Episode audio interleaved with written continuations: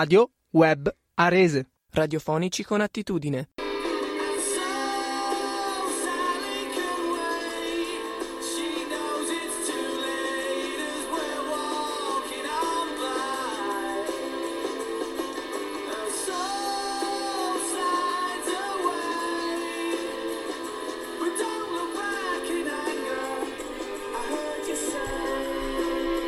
Buongiorno a tutti ascoltatori di Radio Web Arese, benvenuti a questa nuova puntata di Good Vibes con Alice. Oggi è una giornata importantissima per noi italiani perché si festeggia il compleanno della nascita della Repubblica, diciamo così. Quindi cominciamo subito omaggiandoci con una bella canzone tutta italiana, c'è Max Gazzè con Ti Sembra Normale. Se fossi vera saprei tutto di te, ma ogni tuo freno mi solleva un perché. Indovina che faremo stasera, dopo cena al lume di una candela nera. Ti vedo tesa quando esci con me, farai l'offesa ma dipende da te. Ti abbassassi a dire quella parola, occhi bassi e quasi nulla ti sfiora, fiera. Dimmi a questo punto quanto conto io per te. Ti sembra normale che resti sveglia a corteggiarti per ore e tu non provi affatto a considerare che sarei degno di uno sguardo, un contatto distratto. Mi sento inadatto e banale accanto a chi è sempre così razionale. Non mi darò per vinto, ci puoi giurare, l'ultimo azzardo me lo voglio giocare, puntando all'istinto animale che in te. Se è vero che una donna non sa cos'è un pensiero senza complicità, proprio tu dovevi fare eccezione, sei la quintessenza dell'avversione, pare. Ma sotto questa tua corazza lo so, c'è una ragazza che sta lì in bilico, sopra il solito ancestrale timore che hanno tutti di lasciarsi soltanto andare. Dimmi a questo punto che sono l'unico per te. Ti sembra normale che resti sveglia a corteggiarti per ore e tu non provi affatto a considerare che sarei degno di uno sguardo, un contatto distratto. Mi sento inadatto e banale accanto a chi è sempre così cerebrale. Non mi darò per vinto, ci puoi giurare, l'ultimo azzardo me lo voglio giocare, puntando all'istinto animale che in te. Adesso vado ma sento che mi dice aspetta un po', ancora un attimo, dove lo trovo io un altro sensibile come te. Ti sembra normale che in 2 secondi prendi e cambi parere, che non ci provi affatto a considerare se sono degno di uno sguardo, un contatto distratto. Mi sento inadatto.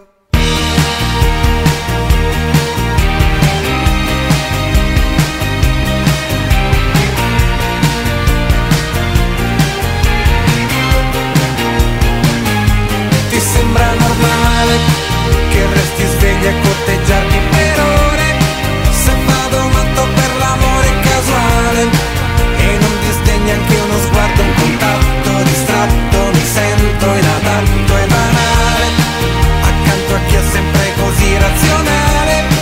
Non mi darò per vinto, ci puoi giurare, l'ultimo azzardo me lo voglio giocare, rischiando l'istinto animale. Ci viene ancora dopo cena da me. 2 giugno 1946 è il giorno in cui è nata la Repubblica Italiana. Ma che cosa accadde prima e dopo quel referendum famoso che decretò la fine della monarchia? Ecco, cerchiamo di ripercorrere insieme la cronaca di quei giorni, e mi sembra questo il modo migliore sia per iniziare questa puntata di Good Vibes, ma mi sembra doveroso anche trattare l'argomento, visto che oggi appunto celebriamo questa data molto importante per tutti noi italiani. Il 2 giugno è appunto la festa della Repubblica ed è celebrata in questa data proprio perché il 2 e il 3 giugno del 1946 gli italiani scelsero quale forma dare allo Stato, se monarchia o repubblica parlamentare. Fu un voto particolarmente sentito che vide la partecipazione dell'89% degli aventi diritto e che alla fine decretò come vincitrice la Repubblica e quindi la fine della monarchia. Alla vigilia del referendum però il risultato non era in realtà così scontato. Umberto II infatti tentò il tutto per tenersi stretto il trono. Pensate che era diventato re d'Italia soltanto da 3 settimane, dopo la tardiva abdicazione del padre Vittorio Emanuele III, e la notte tra il primo e il 2 e il secondo di giugno fece l'ultimo disperato tentativo di influire sui pronostici, che già erano comunque favorevoli e tendenti verso la Repubblica. Alle 2.20 del mattino l'agenzia ANS di Roma rilanciò un dispaccio, ovvero il re che si esponeva a rompere il silenzio elettorale per tentare di recuperare consensi alla corona. Però era tardi, perché ormai gli italiani non avevano dimenticato che suo padre aveva legittimato Benito Mussolini, arrestato 3 anni prima, ratificato la sua marcia su Roma, emanato provvedimenti contro la libertà di stampa e soprattutto accettato le leggi razziali, per non parlare della fallimentare guerra di Etiopia e della rovinosa alleanza con Hitler. Questo un po' per dare l'idea del clima, no, acceso che c'era. Le votazioni il 2 e il 3 giugno erano le prime libere dopo 22 anni di regime fascista, le ultime erano state nel 24. Agli elettori, che erano cittadini italiani di ambo i sessi, cioè per la prima volta in Italia votavano anche le donne che avessero raggiunto la maggiore età, che all'epoca era i 21 anni, furono fornite 2 schede.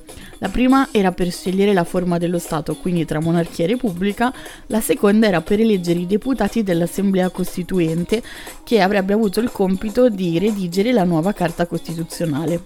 Alle urne si presentarono, pensate, quasi 25 milioni di italiani, esclusi gli abitanti dell'Alto Adige e di Trieste.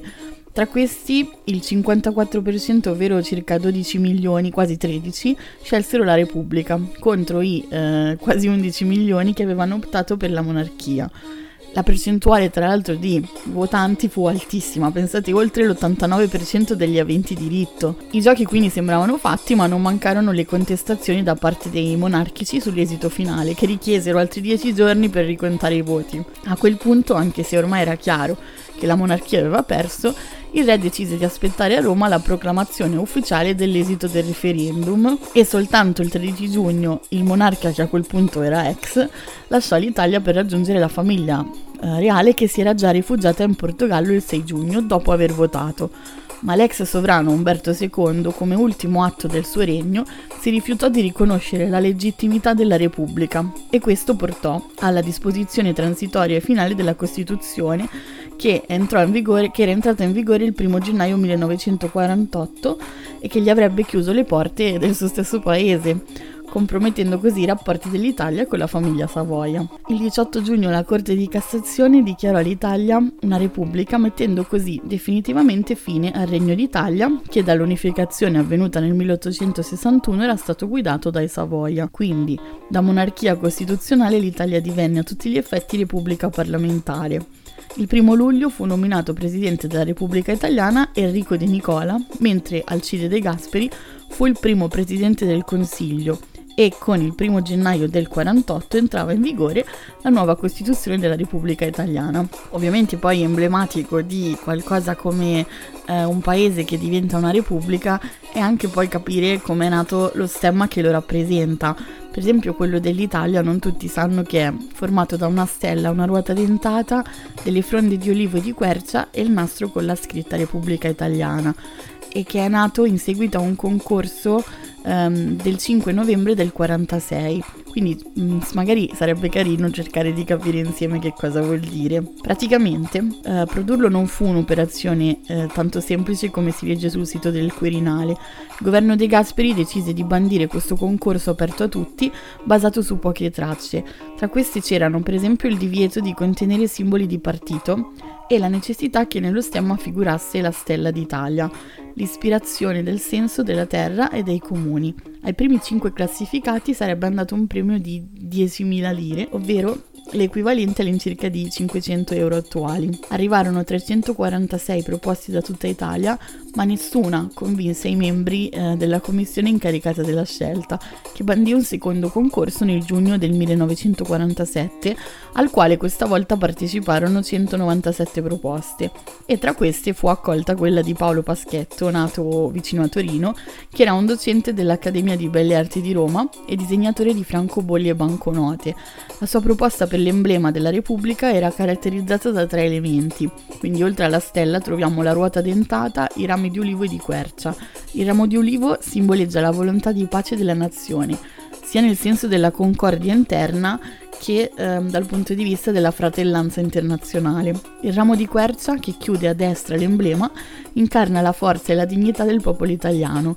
Entrambi sono tra le specie più tipiche del nostro patrimonio di alberi, mentre la ruota dentata d'acciaio, simbolo dell'attività lavorativa, traduce il primo articolo della Carta Costituzionale, ovvero che l'Italia è una repubblica democratica fondata sul lavoro. E dopo l'introduzione di alcune modifiche da parte dei membri della commissione, la proposta fu approvata dall'Assemblea Costituente il 31 gennaio del 48, finché, stabiliti i colori definitivi, sempre il 5 maggio dello stesso anno, il nuovo simbolo fu consegnato all'Italia grazie alla firma del Presidente della Repubblica De Nicola.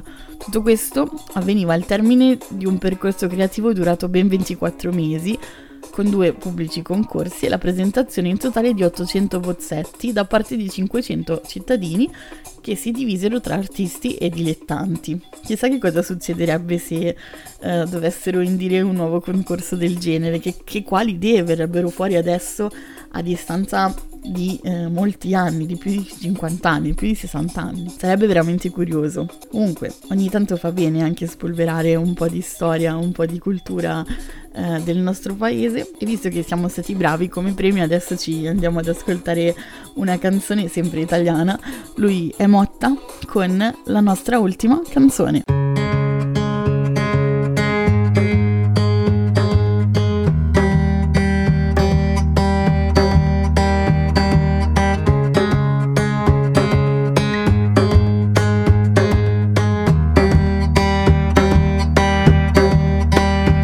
E se fossimo ancora insieme, e se questa fosse l'ultima canzone. Abbiamo finito le parole, e tu che non hai mai capito da dove cominciare.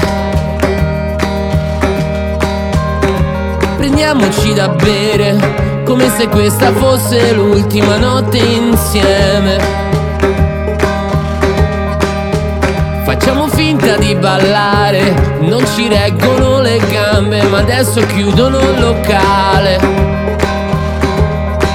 E lasciati andare, respira forte la nostra ultima canzone, e non ti girare, adesso parte la nostra ultima canzone, la nostra ultima canzone.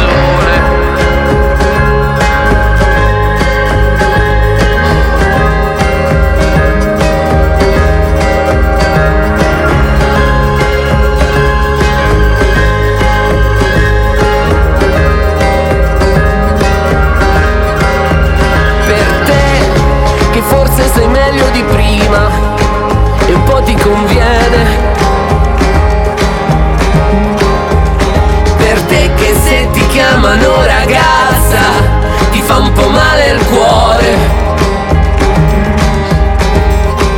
E questa notte per l'ultima volta lasciati andare, respira forte la nostra ultima canzone, e non ti girare, adesso balla la nostra ultima canzone, la nostra ultima canzone.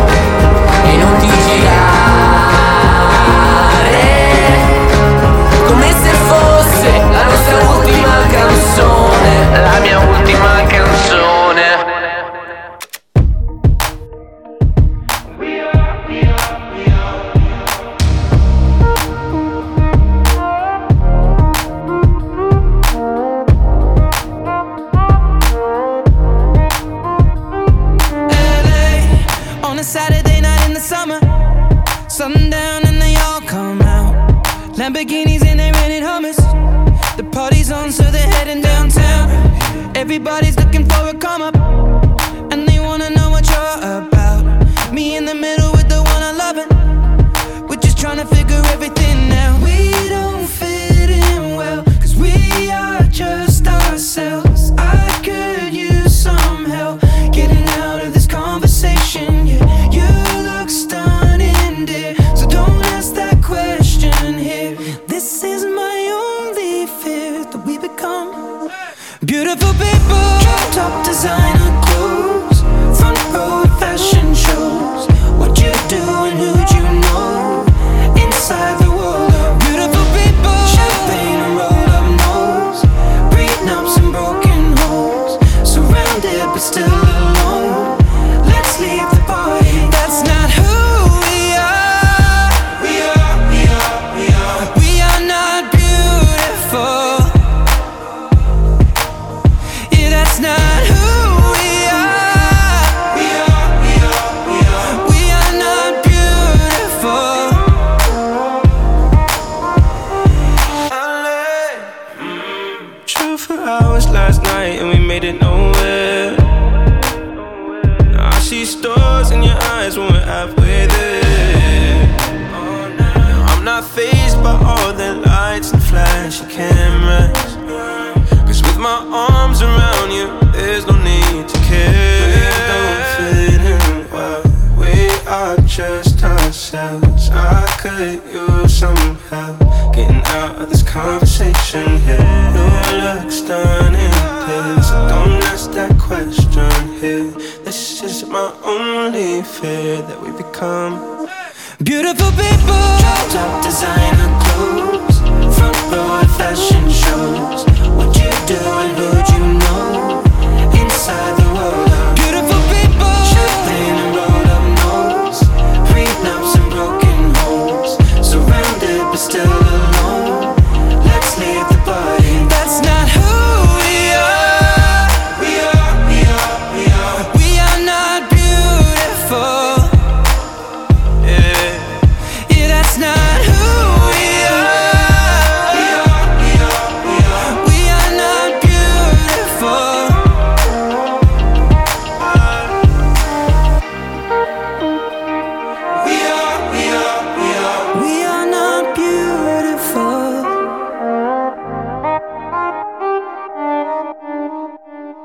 Beautiful People di Ed Sheeran con Khalid qui su Radio Web Arese. E veniamo adesso a un altro tipo di notizie che però riguardano sempre la nostra bella penisola. In particolare stiamo parlando della provincia di Varese, ovvero di Origgio, quindi un comune molto vicino a noi, dove è successo questo, che la giunta ha deciso di tagliarsi del 50% lo stipendio e con i 15.000 euro che si ricaverà da ciò compreranno le mascherine per gli abitanti del paese. Quindi, vista l'attuale emergenza sanitaria e la difficoltà da parte di tutti di reperire queste benedette mascherine e il materiale protettivo necessario, in provincia di Varese il comune di Origgio ha deciso di mettere in atto questa strategia. Quindi la giunta comunale guidata dal sindaco Mario Ceriani ha deciso di decurtarsi il 50% dei compensi da questo mese fino ad ottobre e la fine del mandato, quindi, e di utilizzare i fondi per fornire mascherine agli abitanti e non solo. I soldi accumulati, che dovrebbero essere appunto pari a un valore di 15.000 euro, saranno utilizzati in parte per questo motivo, cioè per fornire mascherine ai bimbi dai 5 ai 10 anni, e dall'altra parte per i prossimi 3 mesi e mezzo verranno devoluti anche alla Caritas, che ha sempre più esigenza di rifornimenti di alimenti di prima necessità per preparare i pacchi alimentari per le persone in difficoltà economica. Mentre anche per gli over 65 ci sarà qualcosa, ovvero verranno distribuite 17.000 mascherine gratuite, questa volta provenienti non dal taglio di rimborso della giunta, ma dalla generosità della protezione civile, di una ditta di Saronno e della farmacia Galbiati, che tutta la giunta ci tiene ovviamente a ringraziare. Inoltre le 3.000 mascherine verranno destinate, con l'aiuto e la segnalazione dei medici di famiglia, alle persone più fragili che potrebbero averne più bisogno. Un gesto importante non solo perché sarà un piccolo sgravio economico per tante persone in questo momento complicato, ma anche per l'estrema difficoltà che purtroppo in questo momento si può avere nel riuscire a ritrovare questi dispositivi di protezione da parte dei singoli cittadini. Il sindaco Ceriani, che ha già deciso di non ricandidarsi per il prossimo anno, ha spiegato l'iniziativa con queste parole, cioè che confrontandosi con la sua giunta ha deciso di ridurre del 50% l'indennità che spetta a sindaco e assessori per tutti i restanti mesi del loro mandato, anche tenendo conto del fatto che rimarranno in carica più del previsto perché questo mese si sarebbero dovute tenere le elezioni amministrative. L'amministrazione comunale di Origgio, tra l'altro, non è nuova a queste iniziative, infatti nei mesi scorsi aveva già deciso di donare a tutti i medici di base del comune i saturimetri per permettere loro di prendersi cura dei pazienti a domicilio. Ci fanno sempre piacere queste notizie italiane, soprattutto è bello vedere, insomma, cioè è un bel gesto da parte di queste persone, si spera che magari possa arrivare anche ai piani alti e che qualche parlamentare possa prenderne spunto, per esempio, io la butto lì poi. Chissà mai che succeda un giorno, la speranza è sempre l'ultima a morire. Facciamo un piccolo salto in Islanda, così giusto per rinfrescarci un po' in queste giornate di caldo. E anche da qui arriva una bellissima notizia che ci fa particolarmente piacere perché, come sapete, Good Vibes è la trasmissione che vuole bene agli animali, infatti io ne parlo spesso e ci tengo veramente tantissimo, soprattutto a raccontarvi questa notizia, perché per quest'anno e probabilmente per sempre pare che l'Islanda bloccherà finalmente la caccia alle balene, quindi nessun cetaceo verrà ucciso dalle compagnie dell'isola. Questo è il secondo anno consecutivo, dopo 17 anni, che gli islandesi hanno deciso di non andare a caccia dei giganti marini. Sempre più in pericolo per la propria sopravvivenza sono appunto le balene e più vicine al rischio di estinzione.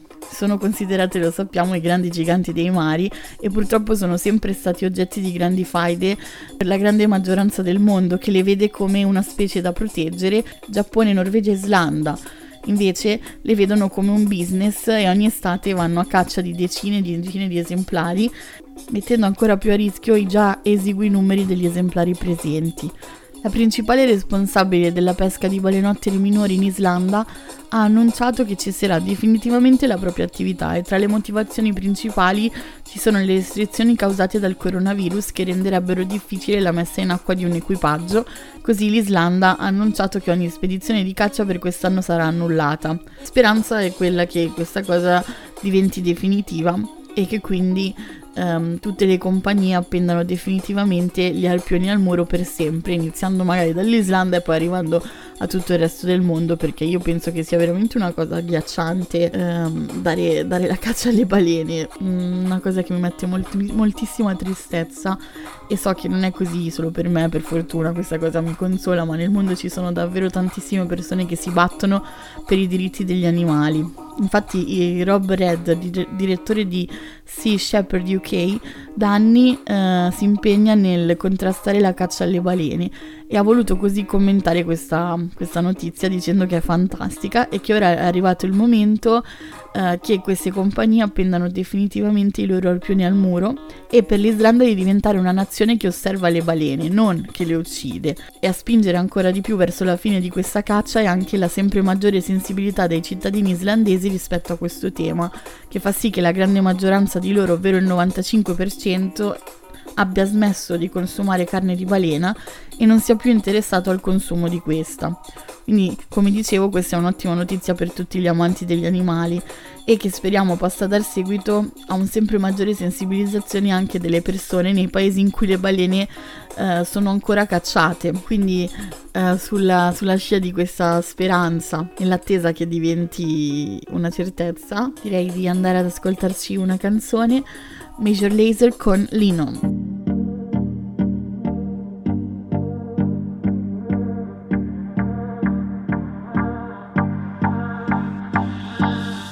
Fire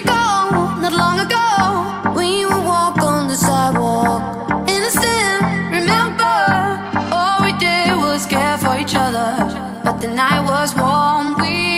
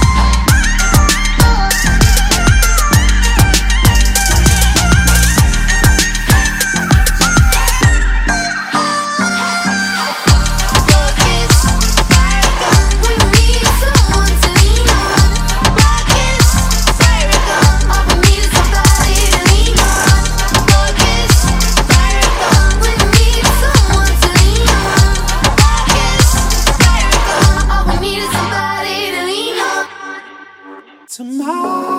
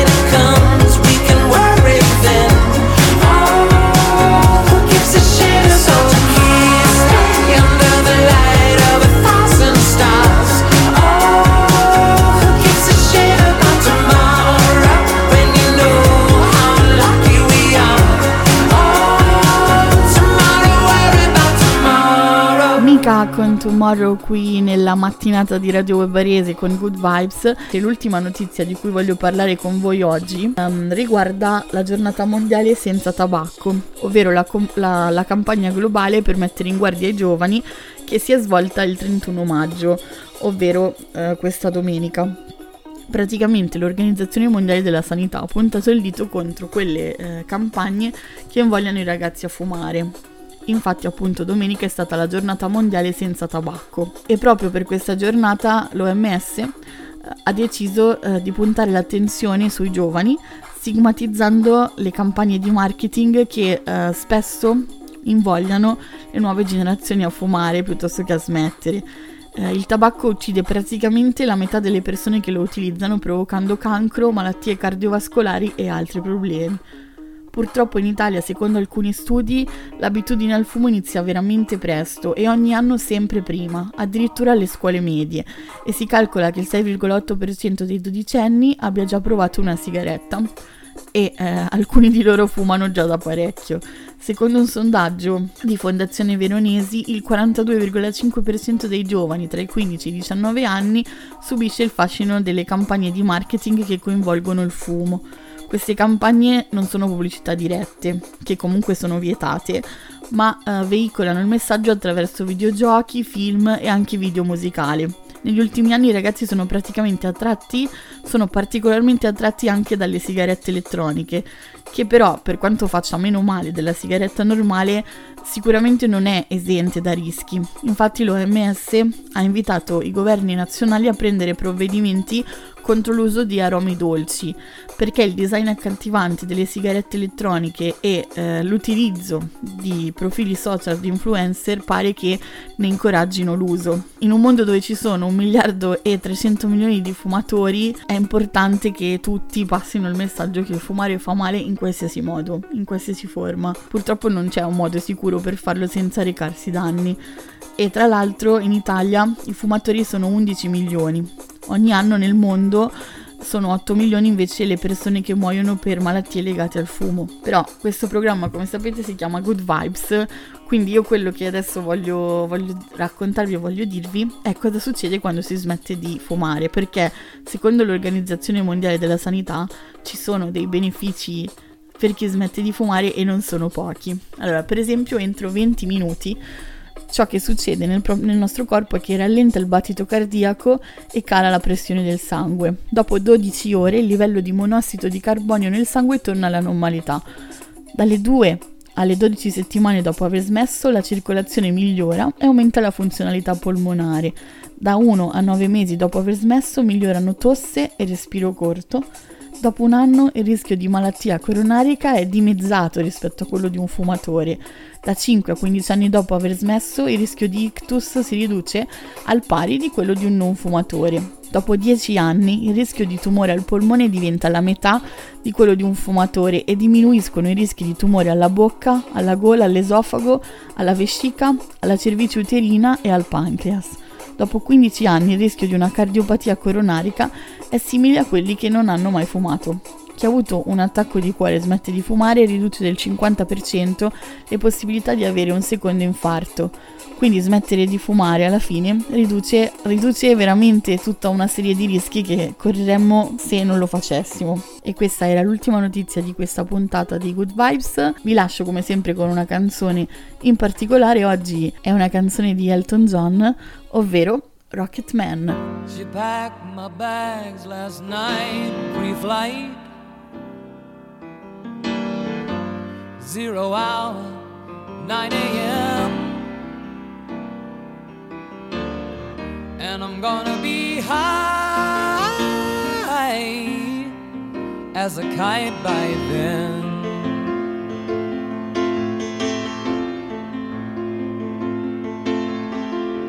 I miss the earth so much, I miss my wife. It's lonely out in space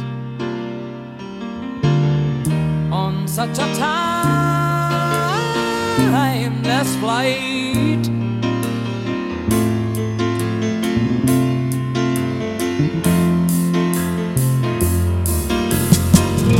And I think it's gonna be a long, long time till touchdown brings me round again to find I'm not the man they think I am at home. Oh no, no, no.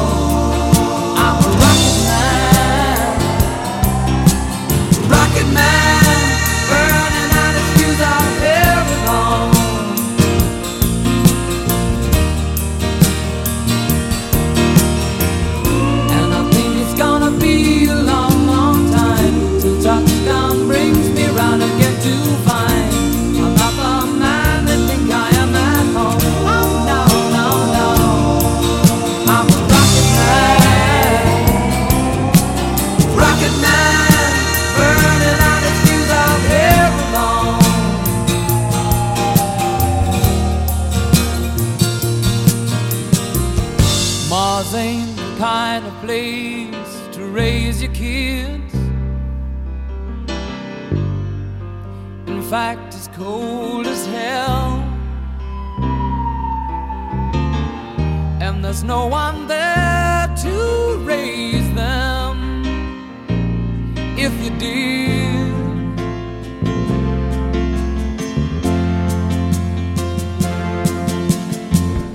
and all the science I don't understand, it's just my job 5 days a week. A rocket